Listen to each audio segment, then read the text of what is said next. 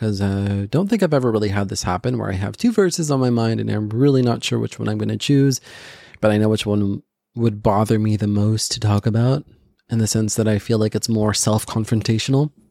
And so I feel like maybe that's the one to talk about. That verse is Proverbs 13, verse 20. It says, Spend time with the wise, and you will become wise.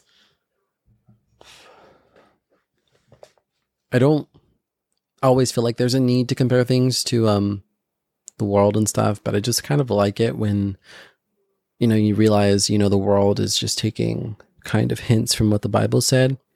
When I think of this, when I think of, you know, sayings like, tell me who your friends are and I'll tell you who you are, or other sayings like, um, if you hang out with strays, you'll get fleas. I don't really know that one off the top of my head, to be honest. I just know it's something like that. I'm just basically essentially saying that based off of who you're around, you're going to become more and more like them. And that's true in the spiritual sense and in the you know worldly sense even just aspirations drives if you're around people who are constantly giving you excuses to not do something you're not going to be as driven i mean you might still have that personal drive that's within you but it's not going to be as strong as it could be um, because instead of having someone encourage whatever's already in you like a drive or motivation or you know the holy spirit they're constantly giving you excuses to not do it and the verse that I think of when it comes to that is, you know, I know we just covered it, so I'm kind of sad that I don't remember it, but I'm working on that. Um, and I'll talk about that later. Um, about the spirit being the f- the flesh is weak, but the spirit is willing. And I think about that, and I think about well, what can we do to help the spirit? And it kind of goes in, in, in line with this spend time with the wise and you will become wise. If we're spending time with people who are more God driven and God focused, then that's how we become more God driven and God focused ourselves. And we have people are encouraging us to do the things that we know that we should be doing. Um, it's kind of like in, a way making peer pressure work for us because there are situations where if you're in a situation it almost becomes impossible to do something because you you begin to think oh well what's what will so and so think? What will so and so think over there? And honestly that still happens in christianity because there are times where it's like well i should go up to the altar but what will that person think? But i honestly think if you begin to surround yourself with like-minded people realizing that you know we all are needing the altar. We all are you know not deserving or worthy of the altar, but you know, we all should it's it's we should all be sacrificing ourselves. Um, we should all be living sacrifices is what I meant to say. Um, and there's a verse that I that I actually love. I just don't remember um, the exact words, but it basically um, I think it's Matthew it's in Matthew chapter 23. Um, I want to say 19. Basically, essentially saying, um, who is greater, the sacrifice or the altar? It must be the altar because before the altar, the sacrifice is nothing. But the altar, we keep holy. The altar, we know that's like, ooh, I can't, I can't go up with a heart mindset. I can't go up there. I'm not, I'm not, you know, in the right mindset. I'm not perfect enough. I'm not whatever. And we, we know that we associate the altar with, with cleanliness and, and sanctification. And and yet we have this weird thought that, like, you know, I can't go up there because I'm not sanctified, when in reality, it's the altar that makes you sanctified. You're not going to become sanctified no matter what. There is no sanctification through and of yourself. It's only by becoming a living sacrifice you are sanctified through Jesus Christ. And so having just people that will share stuff like that with you, having people who will have the right um, understanding of God. And I feel like people tend to look at the word and say, well, the word should tell you what God is and isn't. But um, what is it? What is it? What is it? What is it? Hold on. Okay. So it's John 16, 12 through 15. It's not even a verse that I had planned to share. It just happens to be a verse that I have on my phone. It says, I still have many things to say to you, but you cannot bear them now. When the Spirit of truth comes, he will guide you into all the truth. For he will not speak on his own authority, but whatever he hears, he will speak, and he will declare to you the things that are to come. He will glorify me, for he will take what is mine and declare it to you. All that the Father has is mine. Therefore I said that he will take what is mine and declare it to you. And so I feel like the people who believe that you can just read the Bible and and be good are mistaken. I'm not saying that we should all interpret the Bible in our own way, but when you have the Holy Spirit and you have the Bible, it's like a two-parter. You need that, the Holy Spirit and the Bible, but you also need worship. And there's so many aspe- more aspects to it than just to say, you know, God is this, a relationship with God is this. It's so much more complex, and we try to simplify it all the time. But we need to both have a relationship with God and, you know, have the Holy Spirit to understand that word because without the Holy Spirit, there is no understanding. We are just having like a very literal understanding of what the word is saying. It is the Holy Spirit that speaks to us. Um, anyway, like I said, I just I have trouble thinking about this verse because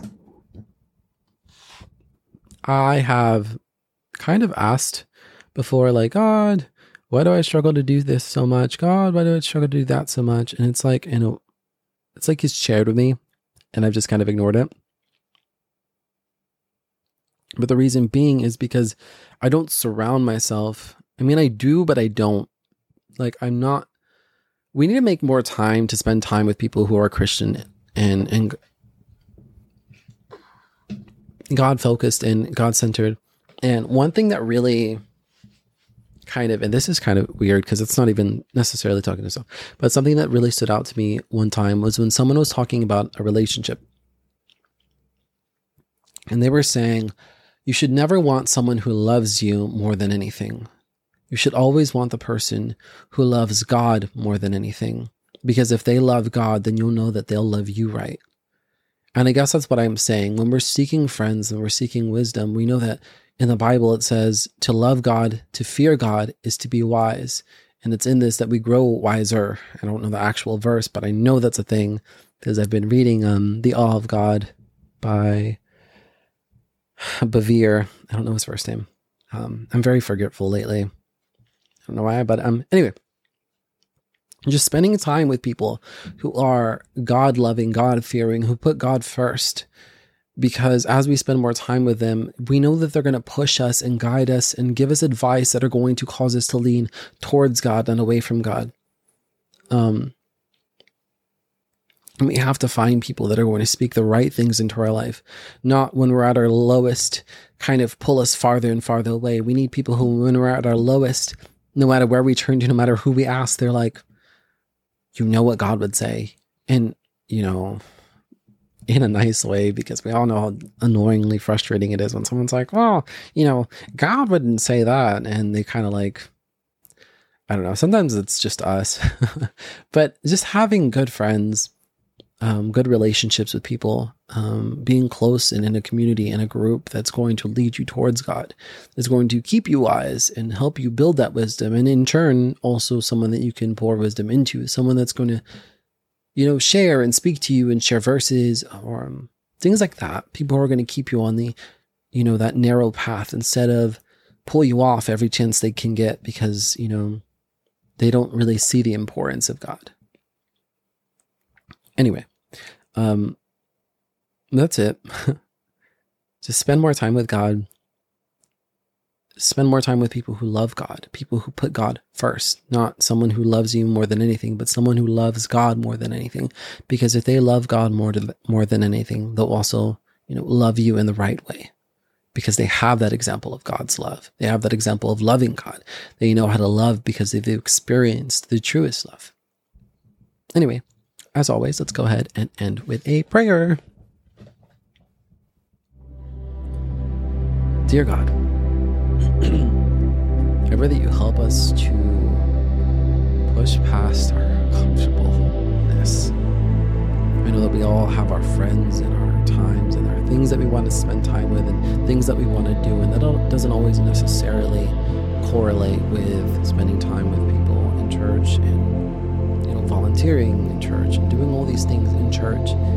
That it's really hard as we you know embark on our new relationships or even just continue to develop and grow uh, a relationship that's already been developed. To focus more on you, to help us to locate and, you know, have the strength, allow us to focus on the willing spirit rather than the weak flesh that will push us towards developing more godly relationships. Not necessarily a relationship, you know, with you, but a relationship also with people who will help us stay focused on you, helping us find people who put you first and not themselves or other people, and who are quick to not lash out at us and like get onto us, but are going to give your word, Lord, in a loving way, in in a correcting way, and keeping us on that narrow path, helping us to stay focused on you and not get off the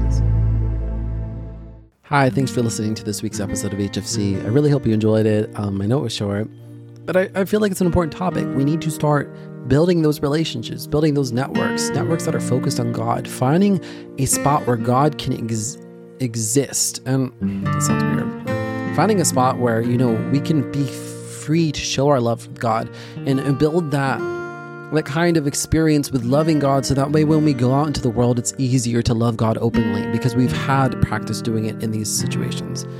Building that experience. I hope that came across right. Um, anyway, have a great week. God bless you. Bye.